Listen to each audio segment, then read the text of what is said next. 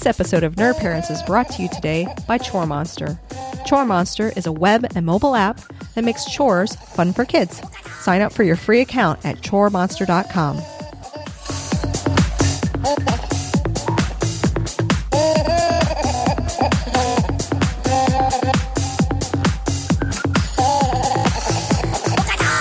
Welcome back, everyone, to Nerd Parents. This is episode 21, and this is the podcast where we come together every week in a positive space to, to discuss parenting in a nerdy world. Uh, just a friendly reminder every kid is different, and so are we. So please do your research and find out what's right for your families. Uh, I'm your host, Nicole Spagnolo. I have a little boy that's two and a half named Mateo, who is just a ball full of energy. Um, and with me uh, is one of my co hosts, um, Carrie. Miss Carrie is here. Hello. Hello, Internet. You may also know me as Cleo in the Frog Pants Network. I am on TMS in the mornings, and I am a married mom to three, and I live in Kansas City, Missouri. My oldest daughter, Sarah, is 14. My middle child, Eden, is 12, and my youngest son, Colin, is four. Yeah, and then we also have a very, very, very special guest. I was really excited that he agreed to come on the show. Um, the one and only Brian Brushwood. Yeah. I don't know. If, I, I I can't pull out the false modesty and say like, well, I don't know, am I nerdy enough? And then I'm like, well, I did host a show about video games and I host Scam School on the internet. Yeah. Well, I don't know, am I parent enough? And I was like, well, I do have three girls Yeah. aged uh, 18 months, six years, and 10 years, so I guess I'm qualified. You're totally qualified. Absolutely. You know? It it's funny too. Um, you have a very kind of public persona, and when I found out you had three girls, I'm like, I didn't really. I don't know. I just it kind of surprised me, and I kind of it's very. I don't know, endearing. You know, Well, like oh, in fairness, like I go a little bit out of my way to craft a uh, uh, an irresponsible twenty something character online, uh, Yeah. even though like uh, any you know I think any minute now I'm going to turn forty and secretly have uh, you know three girls. But you know I, I think that's one of the things that allows me to be so goofy on screen is is is that I come home and it's the same way when I was touring with the stage show all the time. Like on the road, I'm a bachelor. Uh, I Right. used to tell Bonnie that uh, that when I'm on the road, it's exactly like I'm a bachelor, except I can't get laid. But I couldn't get laid when I was a bachelor anyway, so it's exactly like being a bachelor. There you go. When I come home, it's like all I want to be is is super dad, you know. And then now I walk up to the uh, to our home studio and I get online, and uh, that's my pretending to be whoever the hell I, I wish I was. And then we turn around and we and we play Candyland afterwards. you're acting right. I mean, Sure. you're an actor. I mean, it's not. It's not Yeah. that, that anything's false or disingenuous. Yeah, well, right, it's just right, that right. Uh, you know you you have different people you are in different Sure. situations. That's true. That is true. I'm 43, and I'm just always kind of an ass. So that's just, that's my gimmick. That's my thing, I guess. Oh, that's awesome. Well, we're really excited to have you on the show, and um, kind of to kick the show off, we we tend to talk about some of our ups and downs, and that kind of facilitates our conversations. And it really, we just like to kind of commiserate as a support group for other nerd parents and talk about technology and what our kids might be going through and what we might be going through. Um, so, uh, if you want, I'll kick it off and and talk about my down which you know when we're on the internet it just seems like especially on facebook everything's so glossy and perfect. And it's not always so perfect right? Right. so my my new uh interesting thing that happened with mateo this week is i thought i had dealt with tem- temper tantrums but uh apparently i have not. And we went into a new phase of him understanding what temper tantrums really are and i i it worried me so much that i i took him to the er All right. Well, first of all, uh, again, remind me, how old is he? so he's two and a half a little over Okay. two and a half Yeah. and um, he wouldn't walk he wouldn't he wouldn't drink he wouldn't eat he wouldn't do anything and he was shaking and we just came out of a fever over the weekend. So he had a like 103 fever. So he's running a fever. So i was like oh my gosh something's going what's going on? So you thought there's like maybe like nerve damage or yeah something. i just didn't know or what it was ridiculous. And um, in arizona it's it's a it's it's actually really dangerous for a kid to get dehydrated or anyone to be dehydrated. Um, so I just, of course, being a first time parent, the worst thing happened in my brain. So I was like, we got to go to the, the ER. We got to go to the hospital. So we spent the next two hours driving around looking for urgent care that was open.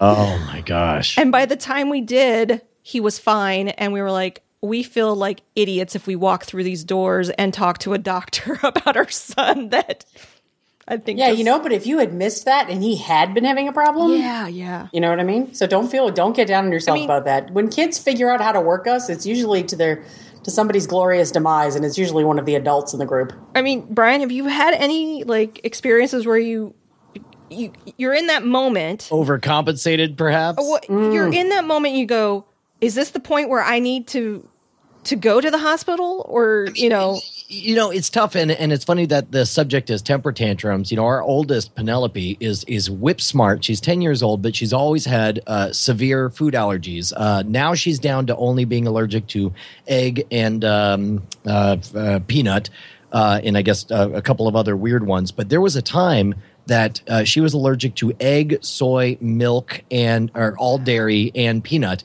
and and soys and everything. So basically, you know, we we trained her for five to seven years. You know, be very in tune with when you're uncomfortable, mm-hmm. and when you're uncomfortable, you need to make a loud noise to let everyone know because this is severe. You know, it's important. Uh, and then as she mastered her, her food allergies, we realized, oh, wait, there's a downside to intentionally teaching your child to freak out when she's uncomfortable. Yeah. You know? yeah, yeah, yeah. Did so, you stab her with the EpiPen a couple of times unnecessarily? Wait, no, no, no. We have. We, she's only she's only been stabbed with the EpiPen once, and that was when she was testing for uh, for milk, I think, uh, or oh, maybe it was dairy. Uh, but um, uh, no, I mean, I mean egg. Yeah, it was definitely egg. Uh, but like now we're having to sort of reset everything with her, and and it's difficult as she's you know she's in a public school and yeah. and uh, uh, you know she's accustomed to. Uh, I, I don't think it's outrageous to point out that uh, we have a rather free flowing household at our place, and and that uh, in the middle of dinner, it, you know, if she, if if it so takes her, she can stand up on a chair and sing a a rap song that amuses us. You know, that. freestyle rapping about how Bonnie's food's really good. But strangely, that doesn't go over very well in uh, in yeah. the schools, and so uh, you know we're working on recalibrating for social situations. So I could definitely, definitely uh, relate with you when it comes to the overcompensation of yeah. things. Yeah, it's funny. I do that. Oh, go ahead have a kid with special needs for a week. You'll overcompensate everything. Mm. Absolutely everything. Inhale. Was it deep enough? Was it bright enough? Did she get enough air? Are her lips blue? Everything. But then you just, you know, I've definitely been at the ER a couple of times where I've been like, and I don't know, maybe you guys know this too. Do you ever get to the ER going, there's a fever, there's infection, and the minute you get there, the child is fine. Feels good. The doctor's looking at you like you're an idiot, and you're like, I didn't make this up. I know, right? It happened, man. I was there.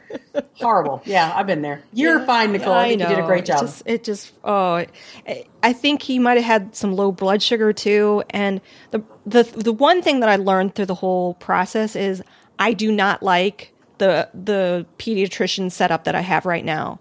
I sat on the phone at 7 a.m. on hold for 10 minutes because I was thinking maybe I could just call my pediatrician and he like I have no way of contacting him. I'm like, what is going on? You just on? wanted to skip to the part where he told you everything's fine. Yeah, like but, but then you couldn't. Yeah, exactly. So I went on a two hour, you know, goose or was it goose chase? I don't know.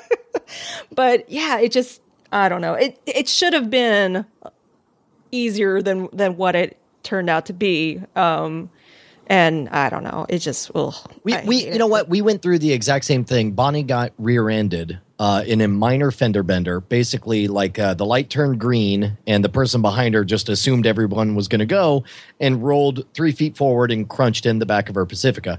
Um, this was at a time that uh, I believe Callie was maybe four months old or whatever.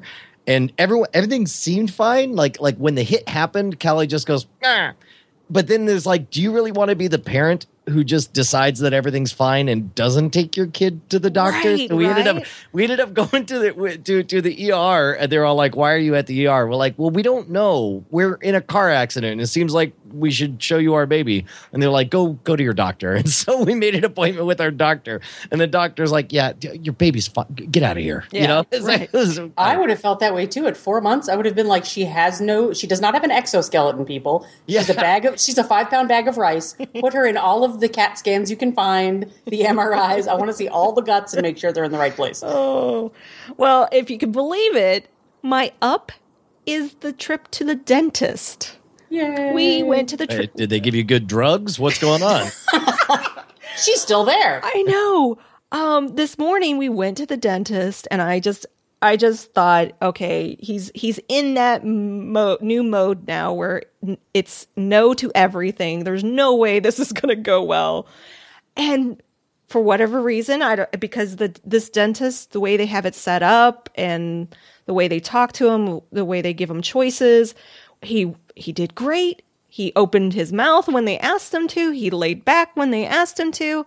He has no cavities. I just was like blown away by it. So I just I was like, okay, I needed that bad. I needed that little win really bad. So it went did did they do at, at your dentist? Do they do like the the the laughing gas or any of that stuff? no, no, no laughing gas. They because ha- both because both Penny and Josie when they went in, uh, and this is pre Callie days, but I remember like Penny got really weirded out by the gas and was just like you know she had a bad trip, Mm. but Josie who was I think was three at the time, the moment they were when they were done, they pulled her out of the chair. She turned around and ran back like desperately grabbing at the chair, like go do that again. That was amazing.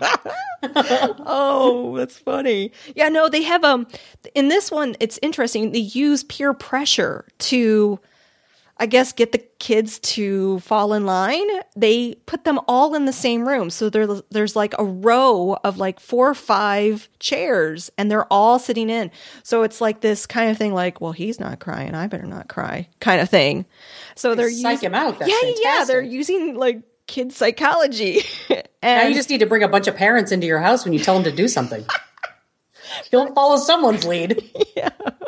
Well, it's kind of like when the grandparents come. I'm like, he'll, he'll go see his grandparents and do things for the grandparents that he doesn't do for me. I'm just like, well, all right. I think that's just the nature of kids, though, right? the Michigan J Frog problem, right? Where it's like, uh, you know, they're they're they're doing amazing shows for the grandparents, but they can't be bothered to pick up their own undies for you. right. Yes, very much so. Uh, or the go away, mommy, go away, daddy. Like, what is this? This is so new. I just, I get I'm- phone calls from my sister in law telling me that whenever Sarah comes over to visit, she's like, I really love it when she comes over. Uh, my niece is very close to Sarah, and she'll say, You know, I love it when they come over and spend the night. I mean, Sarah's cleaning the kitchen and she's doing laundry. And I'm like, Who the hell is that? What are you? Get- Did you drug her? Did you give her beer? Like, what have you done to her? Because if I say to her, "Hey, you want to throw some loads of laundry?" and she looks at me and she's like, "Yeah, you go right ahead and do that." Uh, no but leave the house and go to somebody else's home. And I think that there's that kind of a built in, I want, and I don't think it's bad. I think it's that want to show people that I do have good manners and show people what I have learned at home. And it gets attributed to us. So, hey, Yahtzee. But at the same time, you're like, could you do that when you're here? yeah, That'd be yeah, great. yeah, right, right, yeah. Well, how about you, Brian? You got any fun ups or downs for us? Uh, I don't know. You know, Penelope has really seen a, a turning of the corner recently. We uh, we had a, a bit of a breakthrough where we were talking about, uh, you know, sh- whenever she would throw a fit, she would overcompensate by making a big show about shouting, "I hate myself" or whatever. And we didn't really worry about it until you know she started like clawing at her leg. You know, like I I don't know. You could tell that she was just trying it on for size to see how it would would feel. And uh, we kind of had a sit down moment about a month ago by explaining, like, look, uh, your dad has said things on the air that he deeply, deeply regrets. And he mm-hmm. wakes up the next day is like, man, I really failed on that show. But if what you want is for people to not notice that black day you had, what you need to do is not make a neon sign that points to how bad you feel about that black day. Right. Instead, what you need to do is surround it with so many white days that people are like, oh, that's right, you did have a black day that one time. And like once we put it in that context, that idea that uh, that that you know when when you have an error or a slip up or whatever, that the solution is to pay your debt by surrounding it with so much more uh, good behavior. Uh, that seems to have really registered with her, and in fact, she just got um, this this week. th- this is an up and a down. The up was that she got commended in school for her behavior. The downside was that uh, Bonnie uh, got mixed up on her times, and Penny threw a fit the day she was supposed to get a award for having good behavior. So I don't know. Aw. It's a big old mix. That's I love I love that perspective though of kind of filling with the good days because we're all going to have bad days, right? And we're all going to say things that we don't necessarily mean or or any of that. So I like that kind of mantra. Yeah, I like that white and black idea. Yeah, I think that's something my kids could totally grasp and go, yeah, I yeah, okay, let's make everything light gray. That, that works for me. Well, and that's the thing, right? Is is uh, uh, from a distance you'll see something generally we'll say ninety percent white, everything's going well, but but when you zoom in, you see that day to day, moment to moment. There are good moments that are one hundred percent white, and and bad moments that are one hundred percent black. And and uh, your goal is to just make sure that the overall tone is well in the positive. Do you do you um find your as your kids are getting older they're understanding more and more what you do online and kind of Penny is just now getting it. Um, hang on, uh, Bonnie, the invisible wife, just walked in. Maybe we- Yay! Bonnie, we're doing. Uh, this is Nicole Spagnuolo. We're doing the uh, the Nerd Parents Hi, Bonnie. podcast. Nerd parents. Nerd Parents, right? I don't know if I qualify. Oh, you totally qualify.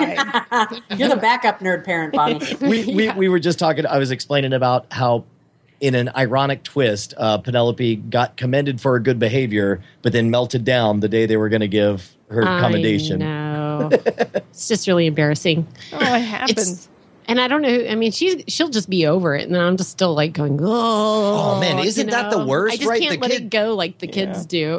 it's like, man, I gotta, I have to live with your shame so much longer than you do. It's not fair. Yeah, we move on or they move on and we're still uh, living that moment. Yeah, we live that guilt for a good six months, and then and there's some like the next Tuesday they're like, "What? They don't know. Can I have an ice cream? Is that going to make you feel better? Because I'll do good." Late, later that day, they're like, Ugh, "Are you still on that, guys?"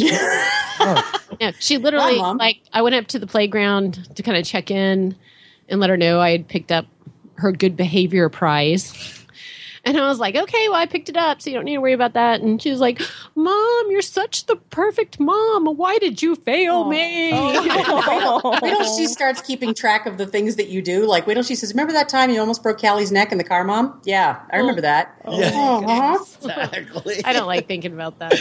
oh, it'll happen. I got a 14 year old. You're welcome. Well, and in fact, actually, if I I, I don't mean to take us off topic, No, not but at all. Uh, but you know, our oldest is ten, and we're getting hints as to the person she's going to become. Uh, how how much how much of the uh, I, how scared should we be of the teenage years? Because I know every kid is different, and and I'm cautiously optimistic that. Penny will be a bit of a homebody, but I'm pretty sure that Josie's going to be sneaking out in the middle of the night. Like, how much of that should we actually brace ourselves for? I have found I'm blessed. Sarah is an incredibly good kid. Now, I think a lot of that comes from has nothing to do with me. It has to do with growing up with a sister who has special needs, who she's very protective of, and understanding the balance between what her sister can do and what she's capable of, and like, wow, I'm really lucky I could do this, and I need to value that. You know, so that kind of comes. I don't think you're going to find that. I think you guys have kids who are so happy and contented with you in their life and the things that they choose to do, like you were saying at the dinner table. I need to sing your praises because the steak is delicious, like that type of thing. Yeah. I think when kids are really happy with who they are and the people they surround themselves with, they're just good kids. Yeah. I mean, they, I think they're just happy with who they are, and there's always good. Junior high is is hell on earth for It everyone. is. I, It's really difficult, but I think that's just because they're starting to get that flavor of. Um, do I want to follow the crowd? Do I do I want to do my own thing? My 14 year old is somebody who has always been like, she, she's got um, alopecia. She's got some balding issues here and there, and she's just like, people, this is my skull. Welcome to it. If you have a problem with it, don't look. So I mean, she's, and I think that kind of inner strength and positivity about who she is and what she brings to any relationship that she's a part of. She knows she's funny. She knows she's cute. She's like, eh, math's not my thing. I won't hang out with mom when she goes to science class. Like, she just kind of knows who she is. I think it makes all the difference, boy or girl. I think you guys will be great. Your kids seem really well grounded and really happy, and I think that they're going to do fine. You're gonna have. Mo- you're probably No gonna have moments though, because I I still to this day apologize to my mom for for how I was at 13. I I, I. I remember saying to her like in her face, "I hate you. I I hate you." Like I just was horrible. I was a horrible little kid. Yeah, but you know what? In those moments, you know what your mom did in her head? I hate you too right now, but I love you. but I hate you too, you little shit. Yeah, yeah. she was doing the same thing. So I, I Oh mean, yeah. I I think you guys will do great, Yeah. and the, the girls are close. En- they're close enough in age that I think they're going to respect. Like these are my friends, these are your friends, but they can hang out together, and uh, you have your interests, and they'll support one another. Girls are very good at that. Mama, Support Yeah, Mama I'm afraid they're playing like some kind of like deeper game. Like my brother, and each other, but like, uh, but but girls are devious. All of you. I'm I'm talking to everyone on the panel. You're all devious. Girls. Yes, We can be. We can be. So are guys, though. I mean, I, I my just bro- my brother was No guile. We just punch each other and take pictures of our butts and send them to each other because it's funny. We're my dumb. brother would sneak out. I never snuck out of the house. My brother would sneak out, and he was four years young, younger than me growing up. So I, it it just depends, I guess, on the situation. I think friends too, or you know how they're influenced is is another thing. So. It, it, there's so many factors. I think that's what's so scary about parenting is that you once you come to the realization that you're not the primary influence in a lot of your kids like decisions like you can Yeah. you can gently nudge it's like this huge ship that you're just kind of hoping as you're nudging you're steering it the right way Is, isn't that one of the horrifying truths? Is that is that you're not really raising your kids? Uh, your the, your teachers, your kids' teachers Yeah. aren't raising your kids. Essentially, your kids are being raised by other kids Yes. on the on the on the playground, and, and that to me is like that fact alone is so horrifying that I want to take my kid out of public school instantly. Yes, Yes. I and I follow that one hundred percent. Sarah came home the second day of school this year. She's going to be a freshman in high school next year, and she came home the second day of school of eighth grade, and she goes.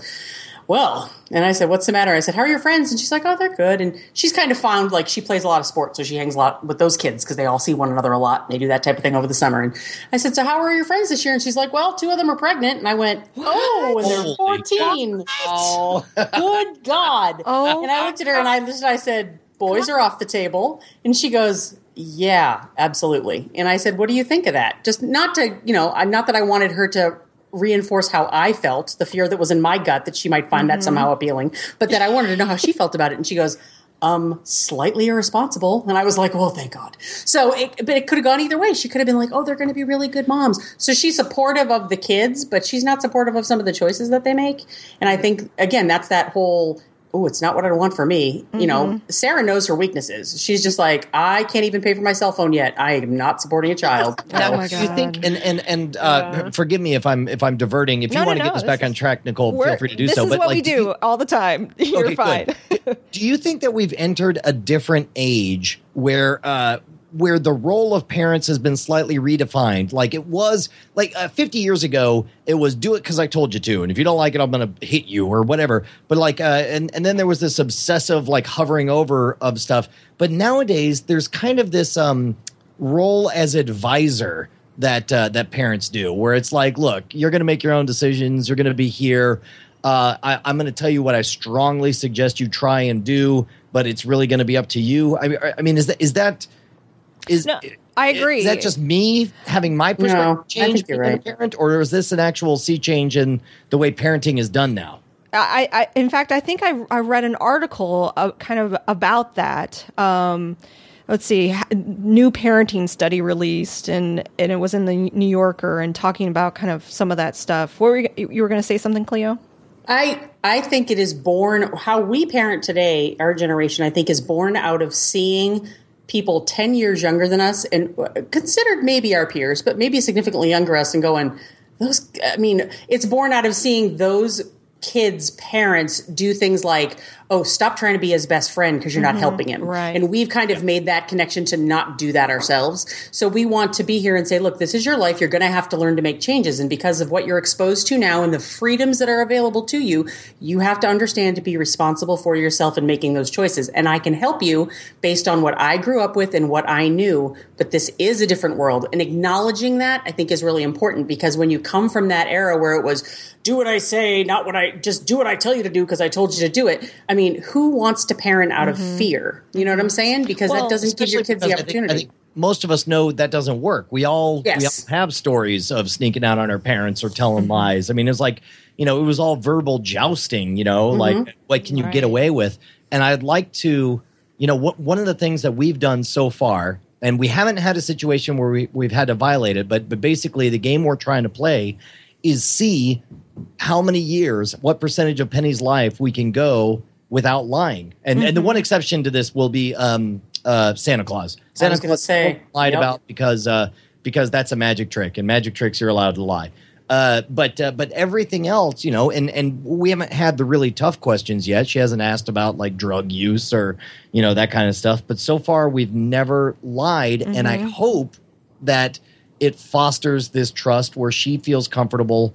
Uh, you know, we've also never freaked out when she shared some bad stuff. We've we've always made her feel comfortable admitting when she made a bad decision or exactly what happened and uh, and it and it and it's given us in some family disputes kind of a moral upper hand because uh, you know it it allows us to genuinely say when it's a matter of he said she said who hit first or whatever like uh, when you have that base of trust as difficult as it is to establish it makes it to where like well no i genuinely believe penny because she doesn't bother to lie about a lot of you know about anything yeah, well, she did. Um, we were talking about that recently, and she goes, "Oh, I did lie some about not brushing my teeth in the morning."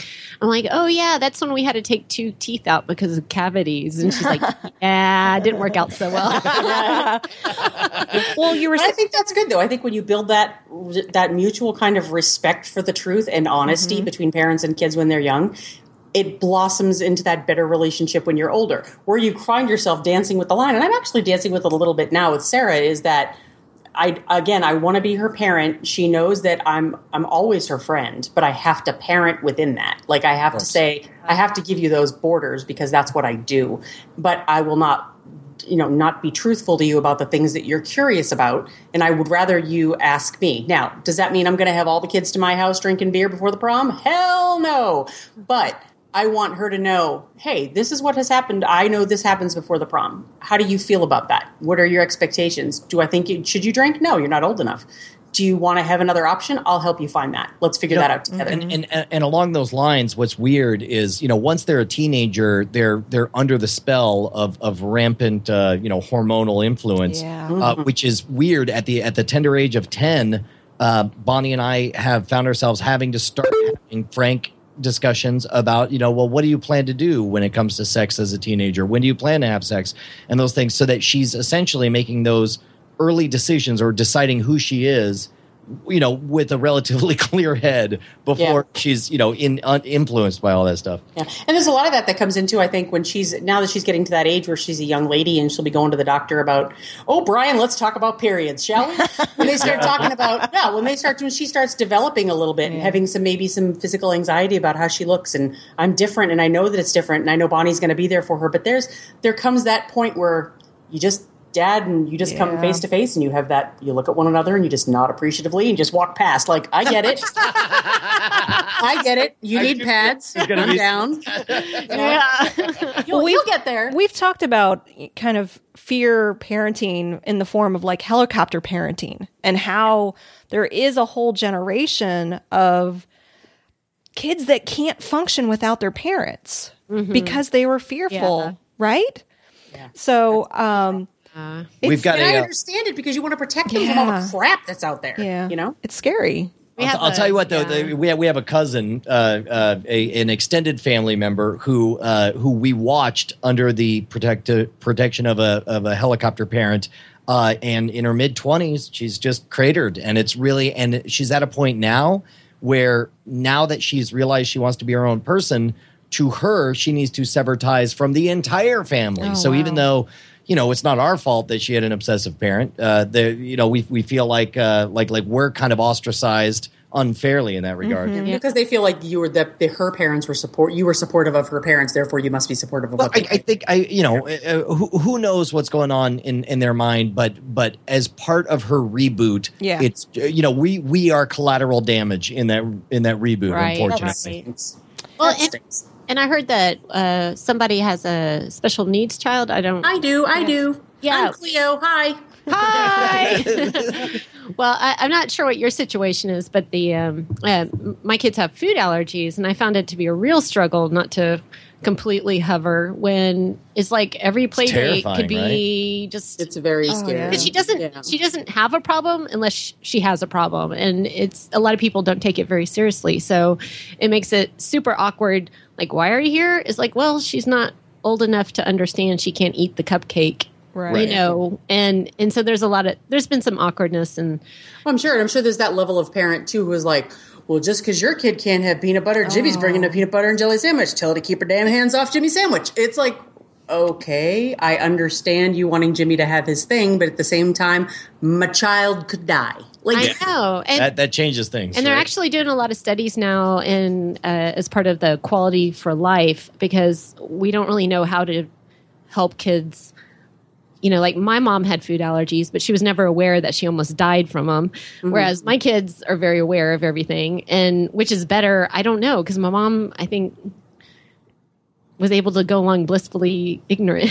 you know, bliss, blissfully ignorant, I think, is great, but health, a healthy amount of fear never hurt anybody. I know, I know, but it, it's also been crippling at times. So Yeah. I think that's Our level of our dealing with food allergies is different. My daughter that has special needs has cerebral palsy and epilepsy, and Oh, okay. she's 12, and neurologically she's probably six months old. So she does have food allergies. She has um, allergies to peanuts and tree nuts. So, and she goes to a special needs school during the day, and that room that she is a part of is peanut and tree nut free. None of the kids in there are, are allowed to have any access to that type of thing. Right. What is hard for us, I mean, you've got a daughter who can make choices and you're like, "Oh god, please make the right one." And that can be hard in and of itself. And you know, that peer that pressure for her to want things has got to be really hard for a 10-year-old to deal with. For us, we have a child who cannot tell us when she's in trouble. So yes. We have to wait for the anaphylaxis to hit before we do something about it. Oh my Jeez. god! Yeah, that's the hard part. So, yeah, I do run around with the EpiPen, just locked and loaded and ready to go. Yeah.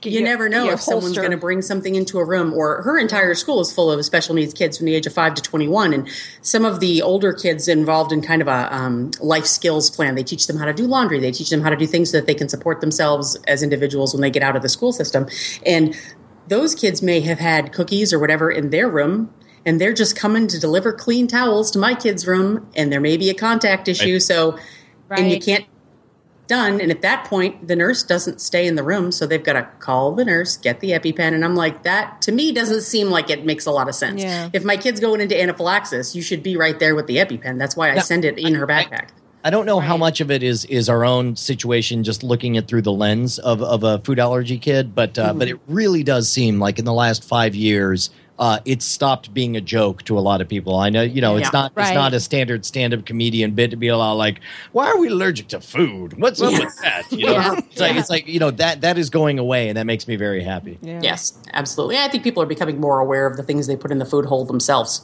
and how they feel and that plays a lot into it like i want to feel good why wouldn't i want my kids to feel good and just because it's easy for me to make peanut butter and jelly what, what's the why would i want to risk another child's ex- oh, you know a little bit of that um, culture of being responsible for one another in community i think is always good Yeah. Yeah. Well, Carrie, do you have an up for us? I have an up and a down, and my up is going to sound really, really weird, but it's surgery. Yeah. yeah. Um, Eden has had a lot of surgeries in her lifetime, and she is on, she has a procedure that she has to have done pretty frequently. And the wait list for that procedure, because it's done to a lot of kids with her level of neurological condition, is uh, about 18 months. So once you get it done, usually, oh, she's out of the operating room. Great. I'm going to go schedule the next one because you know you're looking at 18 months before the next one can hit. And it actually is a dental surgery. Oh, So that's how I was bringing the oh, dentist that's full right. circle. We're both we're both doing the dentist. So for her, because Eden does not take food by mouth and she takes food by a feeding tube in her tummy, her teeth tend to build up what actually are barnacles. It's called scale, and it's a mineralization along her gum line, and that can provide mini, mini micro cuts in her gum line and let bacteria in, hmm. and then she can go septic. So this is what kids. Fascinating. It's kind of crazy. My kid is a hot mess, but she is so much fun to talk about. so we we have to take her, and because she is a kid with CP and epilepsy and can't really control those things as they happen to her, when she has to have her teeth cleaned, as any of us would go in and just lay down and be there for thirty minutes and walk out feeling fresh, Eden has to go into the operating room. So She it was signed up for the surgery, um, I would say two years ago. And then when she had her, I don't know whether Bonnie and Brian, you knew this, Eden had a horrible break in her seizure patterning at Christmas time and was in a coma for a few days. Oh my God. So, yeah, so she was in the ICU here at Children's Mercy in Kansas City and she missed her dental appointment because coma, you know, that Right. takes that tends to take precedence. goodness, won't it? Yeah. Yeah, I said, well, she, um, I joked about it. Of course, the nurses was like, she's already unconscious. Get in there, do it. And they were like, that's not funny, ma'am. So I said, I said, I'm trying to streamline your shit. I don't know what the problem is here. So they said, well, we're going to have to reschedule. And I thought, oh God, 18 months out. Well, this calculus and this plaque that gets on the back of her gum lines builds up very quickly because not only is she taking all of her food by stomach, which means all of her oral secretions are very concentrated, but she takes a ton of medication and medication can jack your teeth too. Mm-hmm. Sure. So I said, oh God. So I called yesterday, kind of with squinted eyes and gritted face, going, I want to put Eden on the surgery schedule. And this is a girl I've never met before. She's like, well, I'm new to the group. And I thought, oh God, I won't get in for three years. Oh, here we go. And she goes, oh, look, I have an opening next Friday. And I went, hallelujah. Oh, Yeah. that's awesome. I said, I will move mountains. I will make a donation to the charity of your choice. Just put my child on that surgery schedule for next Friday. So I have been running around, but we got her on the surgery schedule. Oh, so she's going in on Friday afternoon to have the surgery done in her mouth. It'll take about two hours, but she will come out of there. I'm going to post some great, I'll post some great pictures on Twitter of her literally gleaming white face. Yay. She looks like that little, you know, the orange. I don't know who the guy does. He does that Annoying like a orange? cartoon. The annoying Yes, she looks like annoying orange with a little Asian face. She's just all teethy and happy. So that will be adorable. So that's my up for this year. That's awesome. My down uh, for t- this year, it might be actually. My uh, down is my 14 year old um, has decided that. Even after growing up with a sibling who has numerous medical procedures, there's blood and guts all over the place around here. She has decided that blood makes her pass out. Oh no. Yeah. So she came into my room the other. I was in my bathroom brushing my teeth, and she came in and she had her hands on her knees. Now she had been outside playing basketball with my husband, so I didn't think anything of it. And I said, "What's going on?" And she goes, "I think Eden sneezed, and maybe she has a bloody nose, which is very common for her." And I said, "Oh, okay." And I said, "Are you all right?" And she went, "I don't." And stood up. Now she's five four and went flat on her back in my bathroom floor. and I went, uh, and I I literally turned and I didn't see my four year old son on the door, and I looked at my 14 year old laying there on the floor, who woke up in a few seconds. And the minute she made eye contact with me, she started to laugh, and I went, Enough of this shit. I have one kid who I can't get a handle on. What are you doing? And she goes, I think it's a blood thing. She goes, I never had a oh, problem with it before. So we talked to the doctor about it, and he said, She's 14, hormones all over the place. Yeah. She's an athlete. She's tall. She's thin. I don't know if the Asians get anything to do with it, but anything I can blame my husband for. So maybe it's got something to do with that. I don't know. But he said, he said, does she, does she do that all the time? So I asked her, I said, do you feel like that? She said, every time I feel blood, I feel a little lightheaded. And I said, well, thank you for passing out on my bathroom floor and scaring the crap out of Oh, me. You know, not, not when your sister's It's had not- like major surgery and you've seen her covered in goo and it never bothered you before. So that's a new thing we get to play with is let's play the game of not helping Sarah to pass out I around the house. That seems like something that that um uh you know I think I went through a phase like that. I still get all oogied out when I uh, you know flip channels and see open heart surgery. I just I just lose it. Uh, but I just wanted to get through Halloween. That's all I Yeah. want. Oh my god, that's gonna be. I went to school with a with a kid that loved to eat his own blood. Oh, What? Lord. Yes. Angelina Jolie? No, No, it was just his thing. He loved blood. And it was, you know, of course being kids, it's like one of those things that was whispered about like, "Oh, he eats his own blood." don't look him up on Facebook. oh, do not friend request Oh, I that know, guy. Crazy. All right. Well, let's move over to our toddler translations. Bonnie, are you still with us? Oh, Bonnie Bonnie actually just had her toddler come in. Oh, okay. and, uh, started to squawk, so she just took her outside. Okay. Well, we Although, have h- hang on, I'm, I'm going to see if I can pull her in for this. I think she might be She'll able to get speak this, better. yeah.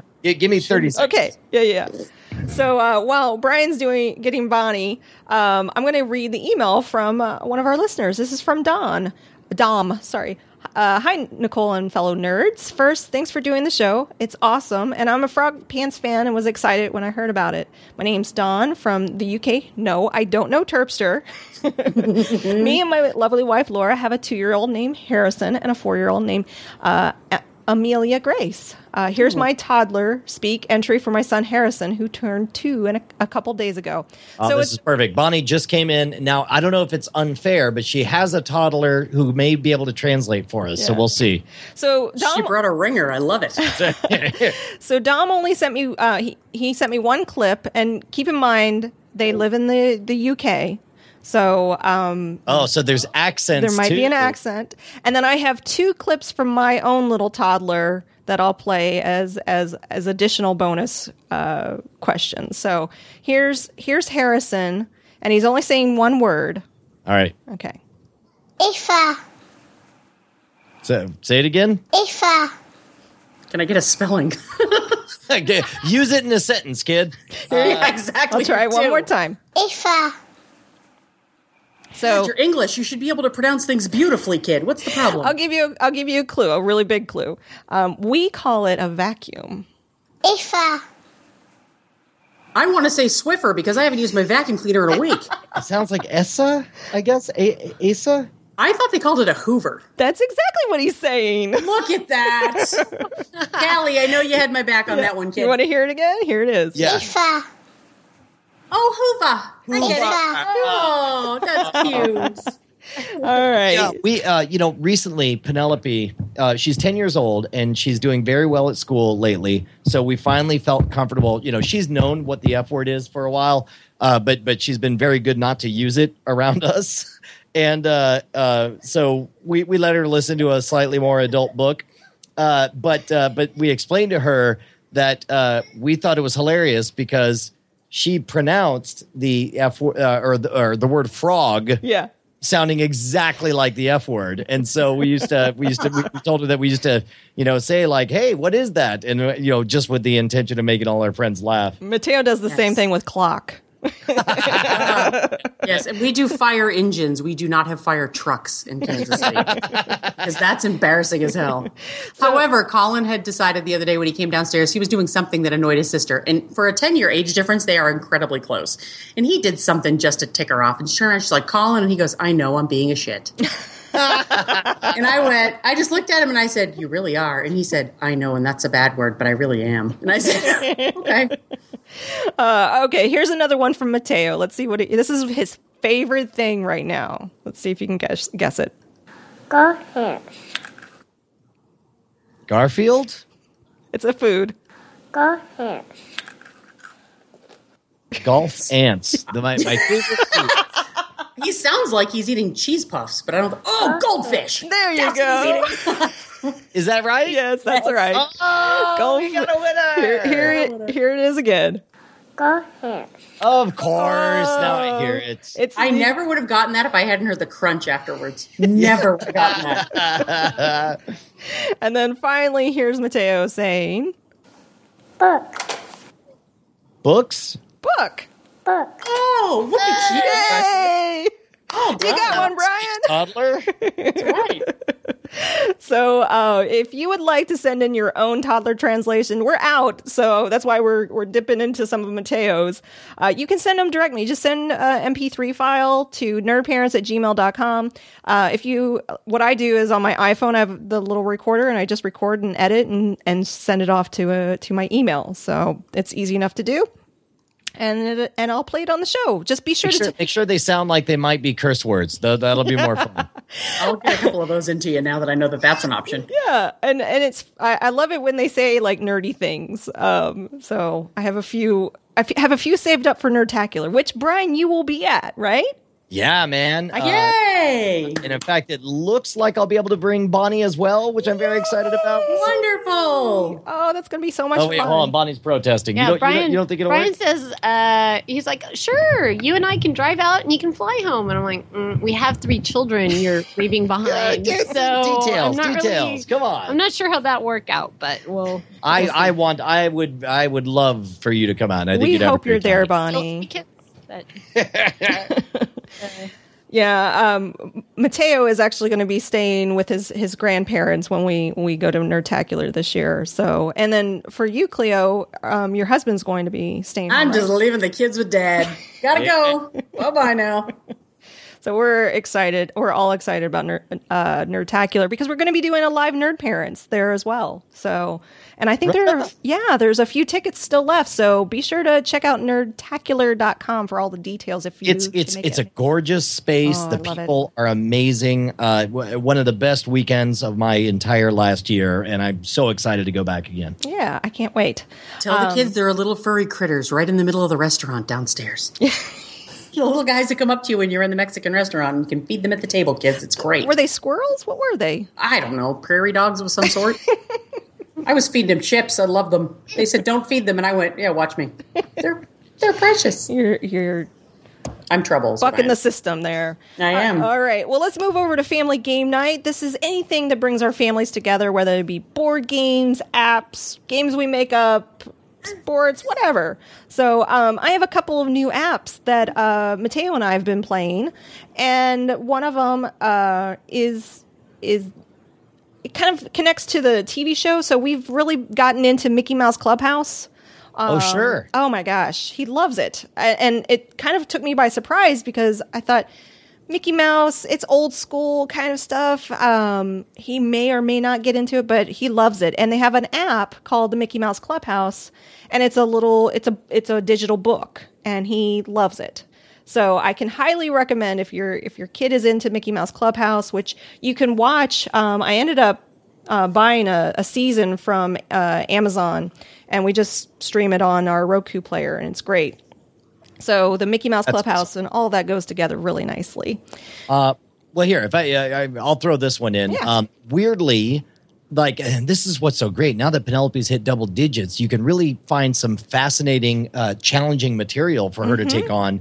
Uh, in a new format, you know, she's she's very much a reader. She's in love with her Kindle Paperwhite, but I am trying to seduce her to the dark side of audiobooks. Uh, she just read um, uh, "The Name of the Wind" wi- by Patrick Rothfuss, which Oh. uh, has some adult themes, but all of it is is written kind of without detail uh, that I, I, I don't think really affected her. But but nowadays we're bonding over listening to Radiolab episodes together, and it's great. Oh, Radiolab is amazing. Exactly. One, it's great to go through the back catalog, you know, and be like, well, this one deals with death. I don't want to freak her out. Let's do this. Let's do that. You know, but like, uh, you know, she just listened to this whole thing about, you know, how the guts work and so on. And uh, she's really getting into the podcast universe, which makes me happy. have you great. have you introduced her? There was a podcast, a history podcast that you were raving about. Hardcore history. Yes. Have you No, introduced I her to that one? I will not introduce that to her because uh, uh, what makes hardcore history so good is that he gives you all the salacious details about the brutal murders and betrayals and Oh. gotcha, all that gotcha, stuff. gotcha. And So- that's the last thing I want my kid focused no, maybe not.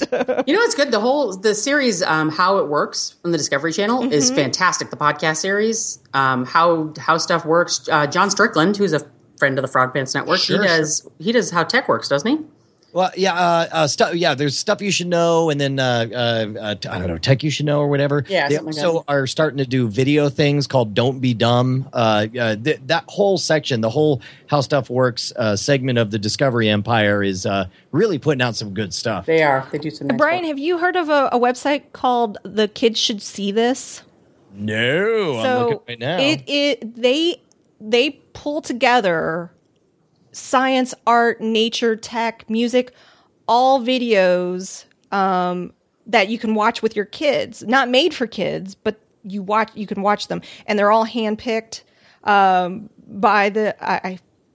I think They're curated. yeah, a woman, You know, yeah, th- curated videos. So this, this is one of the things that I think we're uh, over the last 15, 20 years, we've seen an explosion of content available on the internet. Yeah. But I think that we're entering an age where what people really want is a concierge le- level service of somebody to just navigate our way through all this stuff. Like, just like, I trust you, sir. Uh, take me through this journey and tell me which of these are good and worth Yeah. watching. And I think that, that uh, in that regard, you know, blogs like this are, are perfect. yeah, that's a kind of nice what we syllabus do. of what out there for kids is a great idea. Well, just the apps that uh, Mateo and I try out all the time. I can tell which ones he likes, which ones are kind of like, oh, I wasted my money on that one. But you know, we we now know, right? So like, uh, Have, well, have you given a try to, and he's probably too young for this, but uh, Dragon Box? no, what's that? Have you heard about this? Uh, Dragon Box is a uh, an attempt to take. Oh wait, is that the algebra? The algebra one? That's right. That's right. That's right. Yeah. So basically, you play what you think is a card game, uh, and you know that you want to balance everything on the left side with everything on the right side. So you you do things like you know you flip cards over to go uh, the the night what they call the night side of them, and really what, what you're learning is is is is you know uh, how to factor on both sides and make equations solve for x. You win when the dragon box is the only card on its one side.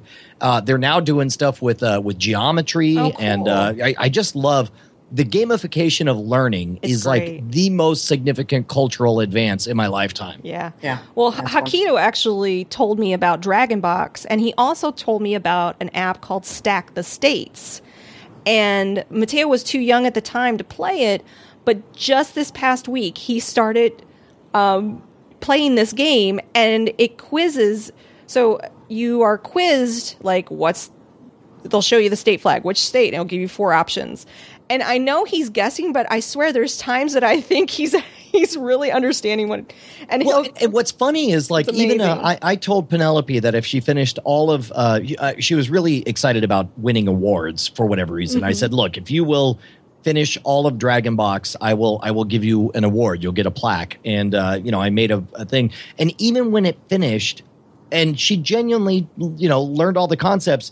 She was like, "Yeah, but I didn't really learn algebra." And I'm like, "Look, I don't care if you think you learned it or not. You know, you definitely solved definitely for learned. X on crap that I can't do anymore. you know, Oh, that's awesome. so it's like I felt really good about supporting that. Yeah, the, the Very ga- cool. I, I just love seeing. In fact, there was there's a new app that I just was reading about on Wired.com, and what it does is it gives the kids a world and it changes seasons and everything is very and the animals come out and play and it's like this amazing app and i'm trying to remember the name of it i have to look for it but i i i made sure to make a mental note to go back and look for it because it it's a very interactive dynamic environment for the kids to start understanding how trees grow how the seasons change and they can control like the the clouds raining. And so it's a really neat interactive experience. And they're learning about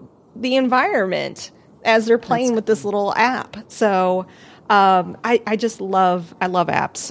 if you know Well, me, it's funny, I love it's apps. funny the backdoor concepts that you can learn. Uh, for example, what you might think is an exploit in the system. Let's say you're playing like Roller Coaster Tycoon or something, and you figure out like, oh, well, what I do is I get a bunch of people in line, and then I jack up the price real high, and then Mm-hmm. they pay a whole bunch, and that's how I cheat the system. But then, meanwhile, what they're learning is the very real concept of price gouging in opportunistic moments.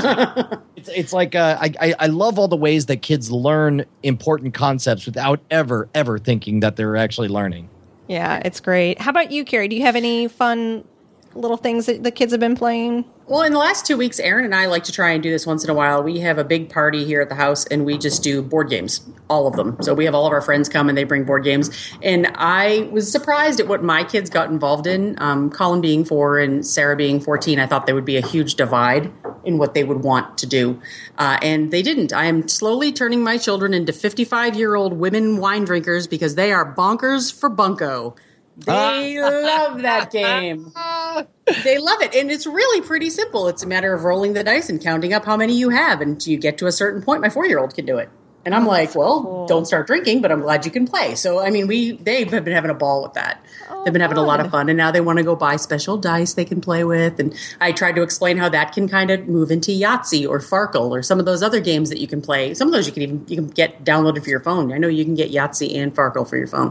So those are fun things that they like to do but we heaven game night was fantastic. We saw a lot of stuff that we had never seen before it was a lot of a lot of good times. There was one I think it's called Five Seconds, the five second rule, and it had nothing to do with food, which was disappointing for many of us. But it was um, it's a basically looks like a long egg timer, and it's spirals down the middle, and it's got a bunch of um, little metallic balls that start at the top, and you pick up a card, and it says you say to the person across from you, name three colors that don't have an E in it, and you flip the timer over, and they have five seconds to rattle off three of them, which sounds easy in concept, not in execution. So we got some huge laughs playing that game. I'll have to look that one up and I'll put that one on the website. Send that one to you, Nicole, because that was we played that here one night and that was hilarious. cool. Hilarious. So we have had a lot of good times with some board games. But yep, turning my kids into bunco players and um, I'm gonna look up the one for that five second game. That was great. Yeah, go ahead and add that, and I'll put it in the show notes for everybody. If they're, um, I did find the app, and uh, Cleo, Cleo, I think Colin would love this app. It's called Okay. it's called Plants. So it's by a company named Tinybop, and um, it's just it it looks like it was it was created at MakerMade, uh, Wired MakerMade. So it's two dollars. It's for the iPad, and it's like a little bio uh, environment of a forest and desert and plants and animals. And if you watch the little video, it just it looks like a great, great little app. So I'm going to download that and and uh, see how Mateo likes it. But it just it caught my eye, and I I wanted to make sure to bring it up on the show. So. All right, let's move over to some solicited advice. This is a point in the show where you send us your emails and ask us questions or give us suggestions. In fact, we have a suggestion from Steve. Uh, he wrote in and said, I found this site called tutus.org. Is it tutus? T O T T O O S dot org that does temporary tattoos for kids that you can customize. My five year old is type 1 diabetic, so this seems like it would be great. I sent the site an email to find out just how detailed I can make it. You can, you got, um, he said you give him, him so many, we've given him so many good tips. I had to pass this one on. Uh, thank you for making such a great show, Steve. So you can have your own personal temporary tattoos for That's a your great kids. idea. Yeah, right? It's Like if you're sending your kid to the amusement park with some friends, if you put their telephone number or something on their arm Oh, yeah. or whatever, so if they get Oh, lost. um, from what. I have understood of temporary tattoos, if you spray them liberally with hairspray after you put them on, they'll stay waterproof. Oh, so if the kids go to the water park, they can wear those. Oh yeah, if you It's a go to great idea. if you go to the website t o t t o o dot or t- gosh with an s, uh, I'll just link it in the show notes. Just go to Nerd Parents and look for this episode. You know that now we're going to have some little five year old's going to send us a picture that says bros before hose or something across his thigh. There's going to be like a, a six year old with a tramp stamp on her lower Yeah. yeah, exactly. Barbed wire. around that little chubby, you know, particularly around that little chubby part of the wrist on an infant where it looks like they've had on a rubber band too long. Mm. Where they get like that little fat part. Yeah. Little, peel that little fat bit back and it's just a hardcore piece of barbed wire. oh, this is such a great idea. This is Um, fun. I'd love to do I this. would totally put this on Mateo if we were like going to Disneyland or something like that. Because you, Mm-hmm. 'cause you don't plan for them to get lost or anything like that. So uh, I have a girlfriend whose son is autistic and he likes to run and he's 12 so he's not small. And sometimes he has just jetted off and she's been looking for him and looking for him and looking for him and he knows enough that when he turns around and he's not with somebody he just finds an adult and he shows them she wrote his phone number on his arm and showed him that it's her phone number and they go right over and pick him up. So that would be a really this could go very positive or it could go extremely bad. Right. Um, we also have an, another email from Jeff. He says, Over the last few years, my kids have gotten older, and an assortment of activities that, that my kids participate in have increased.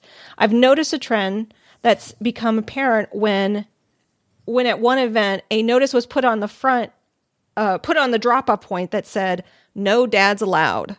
It made me think of the interactions between myself and the parents at the events slash activities. The other parents are typically moms and do not engage the dads in conversation regarding the activity or ask them questions regarding their child. I make mention of the later example as today I took my kids to soccer and both my daughters start daughters play and my son is too young to play.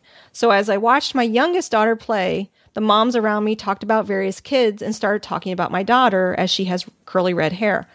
They don't direct any comments or questions to me, but talk amongst themselves and, and talk like I'm not even there.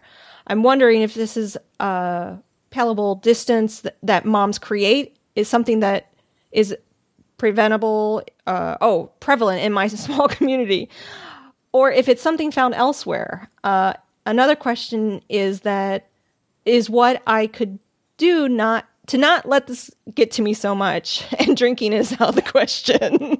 So he's just looking uh, looking for some advice. If if you guys, uh, you know, Mateo's a little too young for me to have this experience, but I I can tell you that I I don't have any mom friends Um, I haven't. I've I've tried a few I- times. I, mean, I'll, I'll jump in on this. I definitely have felt that in certain situations, but you know, there, there are some times that you feel outgoing and other times that you Yeah. don't. And uh, when you do feel outgoing, um, and you know, I'll be the first to admit at a certain barbecue, I may have had a couple of beers, and it's easy for me to say like, "Hey, I'm Penelope's dad. Who are you? Oh, really? Right. Tell me about you." You know, and when you're in that outgoing frame of mind, Yeah. it's easy to connect and make friends and and and make it not weird. But there's other times you're just like, "Ah, I'm not here for me. I'm here for the kid and Right. the, kid, and let me just do whatever.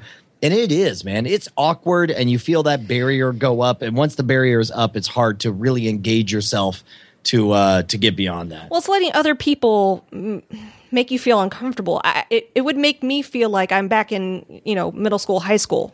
Oh yeah, well, for the record, uh, yes, that's exactly what's happening. Uh, and and keep in mind, like everyone's all like, "Oh, my kid should be in public school because that's what we all do."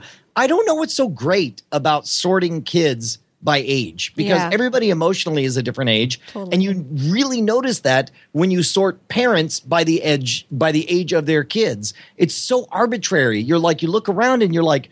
There is nothing about any of these people that I would choose to engage with, but our kids happen to be the same age, so now we're thrown in together. I don't know. It's it's weird to me. Yeah, and as an older parent myself, I'm I'm I'm always the the oldest in you know the group because you know I got I just waited a little bit, bit longer in life to have kids. Um, eh, Cleo, I saw you posted a picture about somebody commented about Oh, Oh, that was horrible. jackass. Oh yeah, that guy. yeah So yeah, so I go into a store with my daughter, my 14 year old, and we go up to the register to purchase an item because we're good. We're contributing to the American society and their economic balance. And the girl looks at me and she goes, "Oh, did you want the senior citizen discount?" Nearly clocked that little bitch across the face, very closely.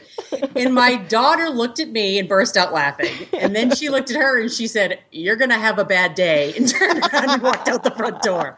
And she's laughing and she's going, "You have fun with that. Oh, yeah. Bye bye now." At this point, the girl who goes to high school with my daughter just went, "Oh, oh, oh my. okay, oh," and she goes, "Ha!" And I said, "You were kidding, right?" And she goes, "Yeah," and I Yeah. said, "Uh huh." So I basically put on Facebook, "Well, it's facelift time." oh no It's it's, not you you're fine I was like, "What?" I am one of the oldest parents. Now, I don't know if it's an East Coast thing. Uh, Brian, I don't know whether you know this. I was born and raised in Boston, so I didn't move to the Midwest until I was met my husband, and I was almost thirty.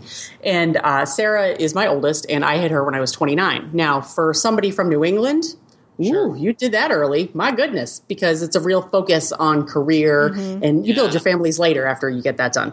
Whereas I'm in Kansas City, Missouri now, and you know, if you crack 20 and you haven't had a child yet, what is wrong with you? exactly. You know, that's where I So- grew up. Yeah, so I have uh, my husband is half Malaysian, and I have all measure of brothers and sisters in laws, and but they're all you know in their mid twenties for the most part, and above and beyond all that, I look like the host mom at a Hello Kitty convention when we go anywhere. But because they're all little cute little Asian girls and I'm the big redhead. So we look weird, but I am being older. I think the pro to that is that they look to me for advice, although I don't necessarily feel like I have all the oh answers. you are you're called mama cleo for a reason yeah, but you know what though? I make mistakes. I know, them. I know. I totally bone things with my kids every once in a while. You know, I dropped one as a baby. I'll own that. You know what I mean? It, that type of thing. And I like to feel like I can help support them in that. I think what's hard is that, and my brother-in-law I think feels this quite a bit because. Uh, Josh is my br- my husband's youngest brother, and he has two girls himself. And Josh's wife is the breadwinner in the family. So Josh is out with the girls all the time, and he takes them fishing, and he takes them to the zoo, and he does that stuff. I don't know that he feels that um, that distance with moms because Josh would just walk right up and engage with other people if the kids yeah. were playing. But I think in our society for so long there has been that assumption that the guys are doing it because they have to, not because they want to, and therefore wouldn't be happy to be there, much less engage and talk to people. And that's not fair. No. You know, one of our co hosts, Eric Muller, um, is a stay at home dad, and he gets out there and takes his kids and do things. And to, you know, not respect what he's doing as a dad, it would be just as bad for me to do that to another female. Yeah. So I get out there. I like to, you know, I like I like my sister in laws to feel like they can come and ask me questions, and that's fine. And you know, I can tell them what I've done, whether or not that's valid for their experience. I don't know, um, but if they ask. But when we go out, I I do notice that I, I've seen it before when there's been a dad there, and I've also seen that group of moms who does they push their kid off to the bouncy swings, and then they go and they sit on their phone all day long. Well, I, when I go to Gymboree, um, there's a you're there at Gymboree. You're actually paying to you know do this fun little hour of playtime with your kids, and there's a there's a person that structures it, and you have you're that you're there to kind of be there and play with them and do different activities, and there's two women that just kind of start talking. And I'm like, this is so disrespectful. It's so disrespectful to the Yeah. teacher and to the Yeah. kids. I mean, that's the tough yeah. thing too. Is like you got Oh. a teacher who's been paid like you know twenty bucks an hour to to make the party happen. It's like the least you could do is help them out, and you're the one paying them. Come on. Yeah. Yeah. So Jeff, uh, hang in there. I, honestly, if I were you, I if I would have heard like them talking about Mateo, I'd be like, yeah, that's my boy. That's my boy Mateo. How are you? I'm Nicole. Blah blah blah. Yeah. So it's Jeff, kind of what you want points to to do. you, Jeff, for taking the kids out and doing all that fun stuff because there are a lot of those dads out there who don't want to be involved. I know there's, I know that's not the majority. I think a lot of dads are very, very involved, but change the paradigm, man. Get out there and just be like, "Hey, I'm Jeff, and these are my kids, and what are you guys up to today?" Go up and be What- like, "What brought "What?" you here?" You, you know what it is? Is I think that it's the kind of thing that um, the earlier you guide things, the easier it gets. Yeah. If you make the decision that the moment you come up is just introduce yourself, because the longer you wait, the weirder it's going to be when you suddenly Yeah. turn around and hold out your hand and say hi. Yeah. Hi, I'm Jeff. I've been watching you for thirty minutes. I, right? Exactly. I heard Which you talking children are yours? yeah, that's, that's not at all creepy. No. Sure, Jeff. They'll want to hang out with you after that. Absolutely. They'll pay us on phone numbers. Yeah, that's weird. I also find that, uh, in addition to that, like Brian was saying, get out there and get it done early. Whenever my husband comes to one of Eden's school events, the it's originally, is everything okay? Does he have the day off? And it's no, he just wanted to come to his kid's school thing because I am usually the one who, you know, shows up for things two or three times a week and does all that stuff with her. And he kind of said to me once, he's like, Why are there no other dads here? And I went, I don't know. I don't know. I can't answer that question. All I can say is I'm really glad that you took the time to spend some time with Eden today. She may not be able to verbalize that she appreciates it, but know that I do, and that it means something to the teachers who work with her to know that her family life is supported from all different angles. Yeah. Man, So- that's the thing, man. Is, isn't it weird? It's like uh, that the, a sim- the simple act of coming to a school event or whatever is not only just for the kid. It's also it's also to send a cue to other people about how much you care about these things or how much you value value their support. I mean, it- it's Yeah. such a delicate balancing act. Yeah. Yeah. So we also have an email, just a follow up email. We had an email last last week from Erwin who was having a lot of problems with his child that won't sleep, and to the point where it's actually affecting his health. And so we talked a little bit about that. Um, and we got an email from I'm gonna I'm gonna probably butcher her name Saski. Uh, Saskia? Uh, I don't know. I'm sorry. She's from the Netherlands. Saskia. Uh, she says, "Hi, I was listening to to Erwin, who had trouble with a child who did who did not sleep. Have they had him checked out? There are some kids who have trouble with serotonin. They literally don't have the ability to sleep well. Best wishes. So that was one point that she wanted to bring up. Um, yeah, sleep. Oh, it's brutal. Did you, Brian? Did you have any problems with uh, sleep with your girls, or are they You know, just angel uh, babies? did you have angel babies? Uh, no, jeez, no. Uh, I mean, what, once Penny does go to sleep, she goes all the way to sleep. You know, for for I mean, she's out out. But uh, but but I myself am somebody who's been chronically plagued with uh with insomnia, and even as an adult, you know, it's very difficult because to me, um, when I was in college and and as a, a younger man, it was easy to just like you know you stayed up until Sure. you were so tired that you knew you could fall asleep, which to me would be like you know five or six in the morning or whatever, and then you sleep in until two in the afternoon, and who cares? The next day you stay up until eight in the evening or whatever. Um, but as you become an adult and and a, and a father and so on, those cease to be options. You still have to get up with the kids or whatever, and so it's like I personally still have a lot of anxiety about going to bed. The idea, uh, and weirdly, like it's doubly bad uh, when when I'm sleeping in the same bed as Bonnie. Lately, we've we've started like I'll I'll go and crash in the guest room or on the couch or just wherever, and I find it uh, strangely liberating because I don't have to worry about accidentally disturbing Bonnie's sleep with my Mm. So flopping it, around. it calms you down. Yeah. Yeah, yeah, exactly. Because that's what happens is you get caught in the loop, right? Yeah, You're like, yeah. oh, I can't sleep, but I can't move because I'm going to wake up Bonnie and stay totally still. And like, I bet this is what it feels like to be a corpse inside of a freaking coffin. you know, and then all of a sudden you're just caught in this loop and it sucks. So, uh, so, so weirdly breaking that that social norm of of every night mom and dad have to sleep in the same bed together has been a tremendous boon. You're not alone. Um, you sound a lot like Mark, uh, my husband, and I have. I sleep sound. I can. I can sleep anywhere. I can sleep in a chair. I can sleep on the floor. I can. Jealous, and I you're can. just rubbing it in my No face. joke, it's right? ridiculous. But my, the problem is, I I handle all of Mateo's wake ups, like especially when he's sick. He wakes up many times throughout the night. But the problem is when if Mark wakes up, it Yeah. takes him about forty five minutes to an hour just to get to sleep. Yep. And if he wakes up, he is up.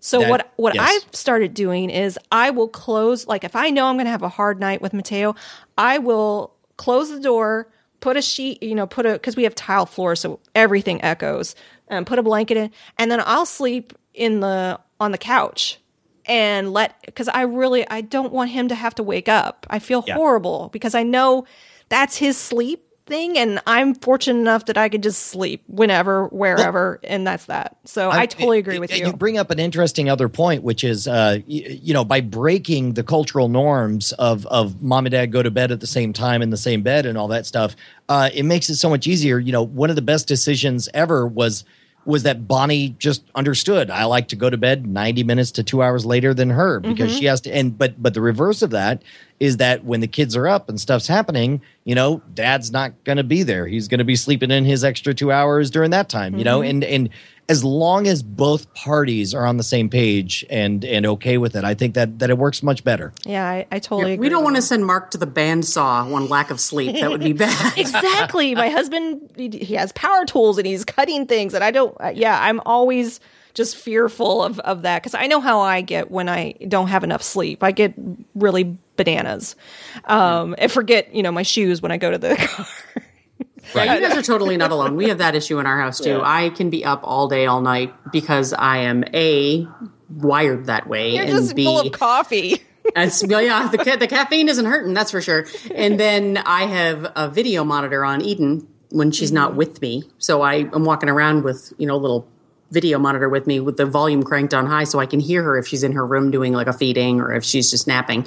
Um, and uh, more than once that has, Aaron can wake very, with the slightest movement. So, and he has a real high stress job. He's a vice president of a toy company. So he's really keyed up about sales and, and got to get things and he's got to travel overseas a lot. So he's kind of high strung about that. So he comes to bed, I'd say the last three weeks, he's tossing and he's turning. He's got restless leg syndrome, which doesn't wow. help. So he's trying to do this. And I finally just said, look, I'm going to get you a Benadryl and about six melatonin. Will you go downstairs to the guest room and go to bed?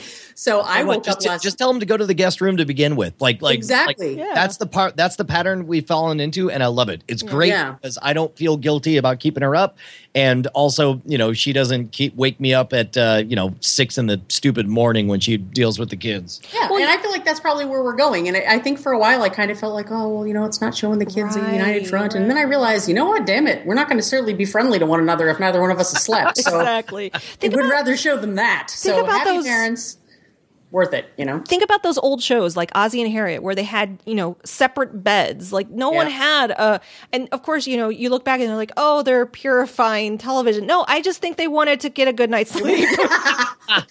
They just wanted to sleep in the The, fifties. the only thing that's unrealistic is that those beds were in the same room. They should have been on other sides of the house.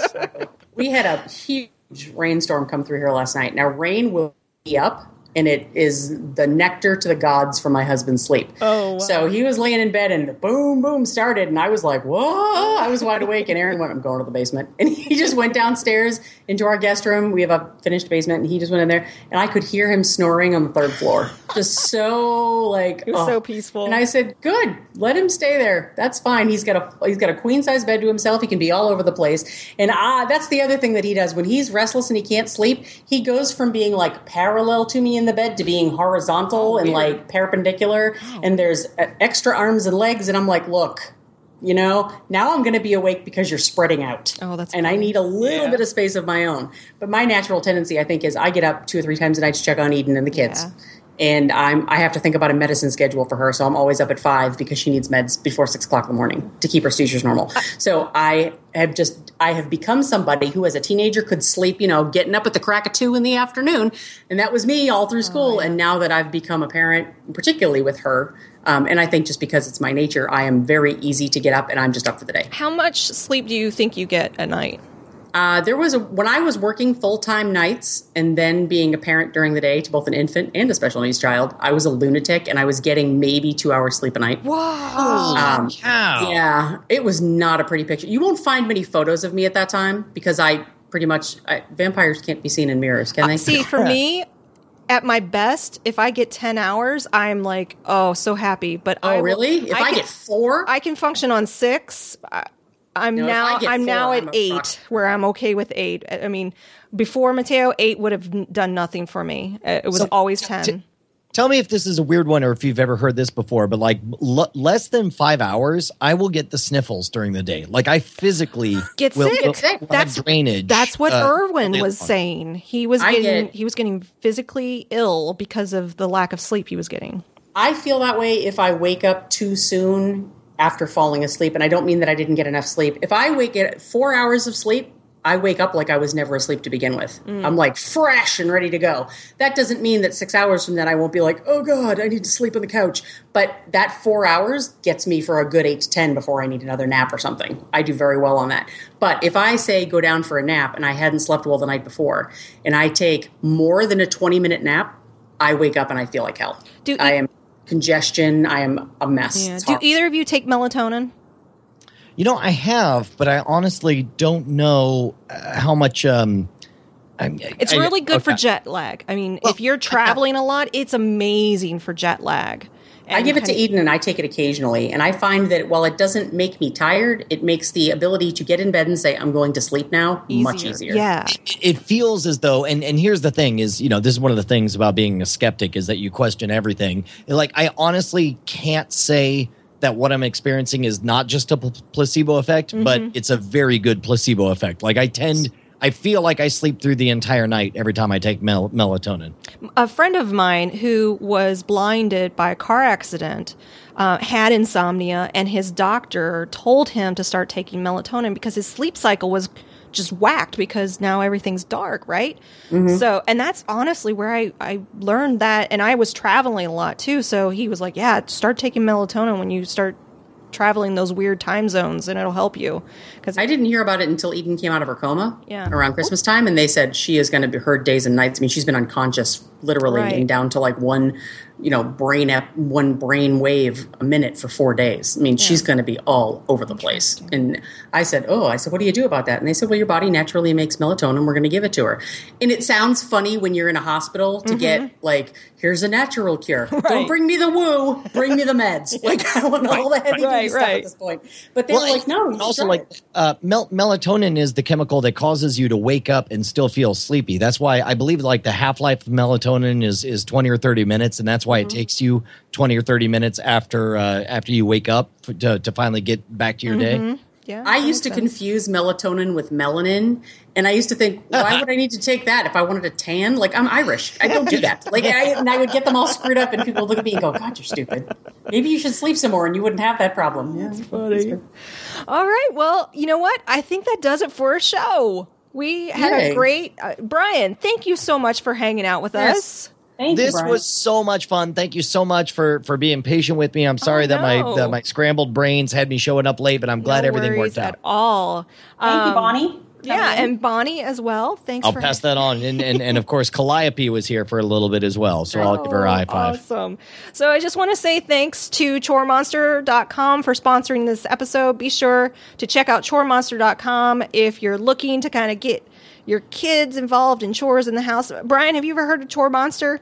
No walk me through that So it, it is a free service. It's it's an app that you can set up as the parent, um, different types of chores and rewards. And they get points for doing Oh, this is things. gamifying chores. Yes, this is gamifying chores. It's really cool, and they can unlock different monsters. Um, we actually had um, one of the the founders of Chore Monster on the on the uh, show a few weeks back, and we- we talked all about it. And uh, yeah, they just recently, a few months ago, went completely free. So it's it's a really cool service, and it's worth checking out. So, and you can set up all your kids, and so your parents have a login, and the kids have a login. And so it's all handled within the system. Really neat stuff. Right Uh, on. Samantha Jane, who's a, another co host of the show, set it up with her little boy Will, who's four, and he loves it. She's like, he makes his bed, he takes pictures. It's just a, a great little little service um, out there. Also, alphageekradio.com. Thanks for letting. Well, we didn't stream today. We had some technical difficulties, but we we usually stream on Wednesdays. Um, you can go to alphageekradio.com and look at the schedule. There's an awesome shows, including Brian. You're you're streaming over there too, right? You stream. Yeah, uh, you know what? Night And, uh, three different shows that we're throwing in there, and it's amazing to watch Alpha Geek Radio really kind of hit the next level. I you know, love it. there's there's talk. Uh, I'm hearing. I don't want to speak out of turn, but we're trying to figure out solutions for live streaming video on there. You can of course uh, listen to uh, a bunch of other programs, including the Weird Things podcast, Cord Killers. Every Monday we broadcast on Alpha Geek Radio, and of course Night Attack every Tuesday night. Awesome. And yeah, be sure to check out all of the awesome shows over there. I I personally love Cord Killers because we Yeah, you were fantastic on I it. We, we got to have you back on there. Yeah, I'd love it. Um, we cut the cord, and we're still. Uh, in fact, Directv called me the other night and almost woke up Mateo, and I was so mad at them. Like, take me off your list. I cut the cord. Ah, There you go. so, also, if you want to connect with other nerd parents, Scott Johnson created us a little place over in his forums at forum.myextralife.com. There's a lot of great parents over there asking questions, having discussions. It's it's a great little place to check out. So, be sure to check out the forums if you're interested, as well as our Facebook page, facebook.com slash nerdparents. If you want to send us an email again, uh, whether it's a toddler translation, maybe you have a game recommendation, or if you want some solicited advice, send an email to nerdparents at gmail.com or find a contact form over at nerdparents.com. You can find us all on Twitter. I'm Nicole Spag. Uh, Cleo is coffee, please, and that's P L Z. And you can find Brian as Schwood, S H W O O D, right? yeah, there is no C in Schwood. Schwood. Um, and your website too, is it schwood.com? Yeah, Schwood.com. Although I tell you what, you know that that was originally my uh, advertisement for my stage show, so uh, it, it's it's shockingly out of date. Uh, but um, you know, whatever. Where you want to, wherever you want to send them to find all your awesome stuff. Because I know you, uh, follow me on Twitter is the best. I- At Schwood, I- S H W O O D, or of course uh, YouTube.com slash Scam School. because I know you can all uh, through Scam School you can you can actually purchase magic tricks. Yeah, well, that's all at scamstuff.com. Okay, we finally, Stuff. yeah, yeah, well, we figured out that, that we needed a physical complement to the information that we were giving on Scam School. And uh, we're still continuing to, to, to grow that little side business. Right now, it's still in my garage, but. Uh, uh, you know, ev- everything you guys buy helps to make it possible for me to be at home with the kids and not on the road doing magic shows. It's awesome. So check out everything that Brian does um, on his on his Twitter feed. You can probably find it all through there. Uh, so again. For all of us here, be sure to stick around for Dan's gaming segment. Uh, the 30% off at strongholdgames.com is still going on. It goes on until the end of June. So if you're in the market for some great board games, listen to the segment Dan does for us after the show ends. And, uh, head on over to strongholdgames.com. So for me, for Cleo, for Brian, thanks so much for joining us, and we'll talk with you in a week. Bye. Bye. Bye.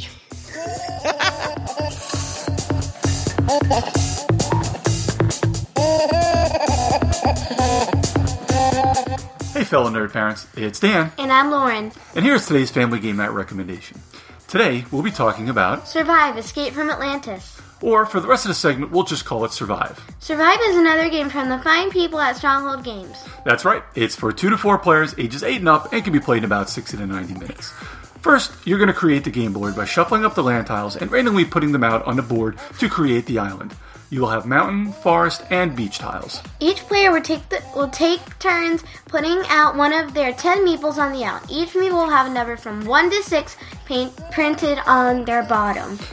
You can either make sure you know where each number is on the island, or just put them out randomly as you place them. The object of the game is to have the highest number of points on the bottom of your meeples as they get to the safe islands.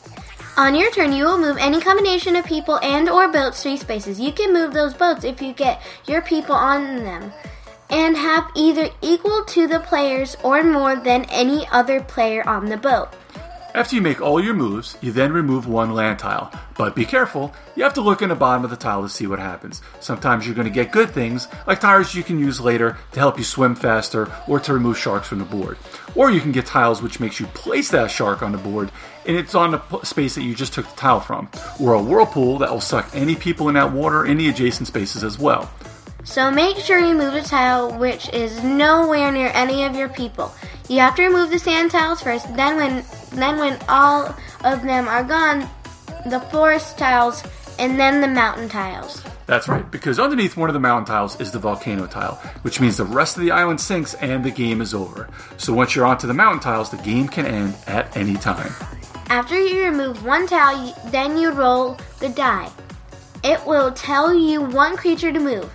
You will get either the shark, which eats people, whale that flips over the boats, or the dreaded sea serpent, which eats people and boats. You continue to do this in turn order, trying to get as many of your meeples to safety as possible and have the highest total printed on their bottoms. You're also going to try to eat and remove other people's meeples as they get going, so it's a little bit cutthroat. You have to be careful of the other people, make some deals to get them to move your boats with your people on them as well, and to keep them from eating your people with their sharks and sea serpents to keep them away from you. It's a great family game. It's easy to learn. It's so much fun. I love it. When I started learning it, my dad taught it to me. I loved it. I loved it at the first second I You loved- started. You loved eating daddy's meatballs and making sure DJ, you know, eating DJ Yeah. and mommy's meatballs too. Yeah, same thing with King of Tokyo. I love getting everybody out in King of Tokyo That's too. right. I hope you decide to check out Survive Escape from Atlantis by Stronghold Games. And if you go to their site, strongholdgames.com, and use the coupon, co- coupon code NERDPARENTS, all one word, at the checkout, you'll receive 30% off your entire order. But hurry, this ends at the end of June. And we'll see you guys next time. Bye.